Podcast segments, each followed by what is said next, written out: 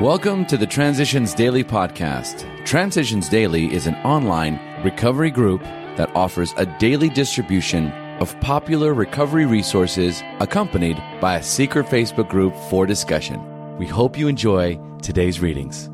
This is Transitions Daily for March 5th. Read by Kurt L. from Albuquerque, New Mexico, USA. AA Thoughts for the Day Self Will.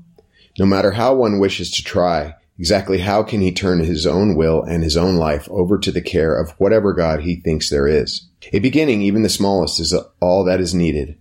Once we have placed the key of willingness in the lock and have the door ever so slightly open, we find that we can always open it some more. Though self-will may slam it shut again, as it frequently does, it will always respond the moment we again pick up the key of willingness. 12 Steps and 12 Traditions, page 35. Acronyms. Eddie, not die. Easy does it, not does it easy. Just for today. Explanation from more about alcoholism. We learned we had to fully concede to our innermost selves that we were alcoholics. This is the first step in recovery. The delusion that we are like other people, or presently may be, has to be smashed. We alcoholics are men and women who have lost the ability to control our drinking. We know that no real alcoholic ever recovers control. All of us felt at times that we were regaining control, but such intervals, usually brief, were inevitably followed by still less control, which led in time to pitiful and incomprehensible demoralization. Alcoholics Anonymous, page 30. Daily Reflections. A lifelong task. Just how, in these circumstances, does a fellow take it easy? That's what I want to know. 12 Steps and 12 Traditions, page 26. I was never known for my patience. How many times have I asked, why should I wait? When I can have it all right now. Indeed, when I was first presented the 12 steps, I was like the proverbial kid in a candy store. I couldn't wait to get to step 12. It was surely just a few months work. Or so I thought. I realize now that living the 12 steps of AA is a lifelong undertaking. As Bill sees it, search for motives. Some of us clung to the claim that when drinking, we never hurt anybody but ourselves. Our families didn't suffer because we always paid the bills and seldom drank at home. Our business associates didn't suffer because we were usually on the job. Our reputations didn't suffer because we were certain few knew of our drinking. Those who did would sometimes assure us that, after all, a lively bender was only a good man's fault. What real harm, therefore, had we done?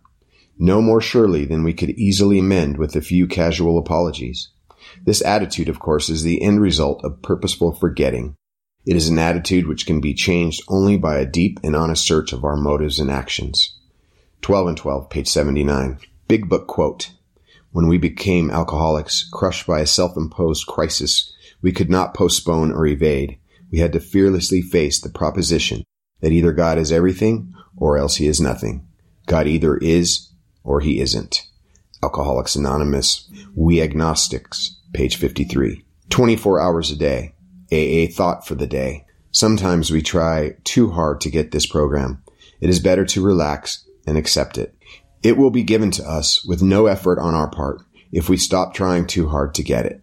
Sobriety can be a free gift of God, which He gives us by His grace when He knows we are ready for it. But we have to be ready. Then we must relax, take it easy, and accept the gift with gratitude and humility. We must put ourselves in God's hands. We must say to God, here I am, and here are all my troubles.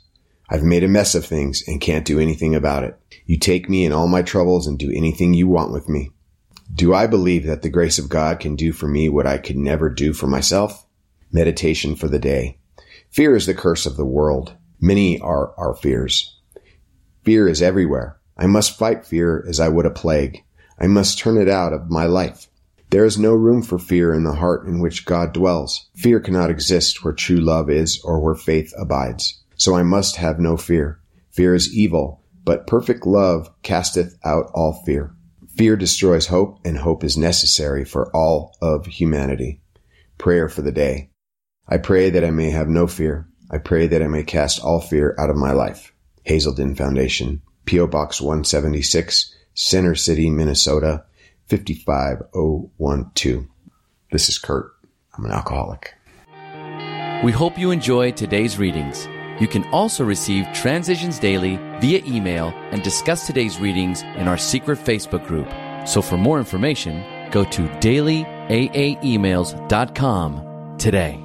Other than the 24 hours a day reading, unless otherwise specified, all quotes copyright Alcoholics Anonymous World Services Inc. 1952, 1957, 1967, 1973, 1975, 1976, 1980, 1981, 1984, 1985, 1988, 1990, or 2001.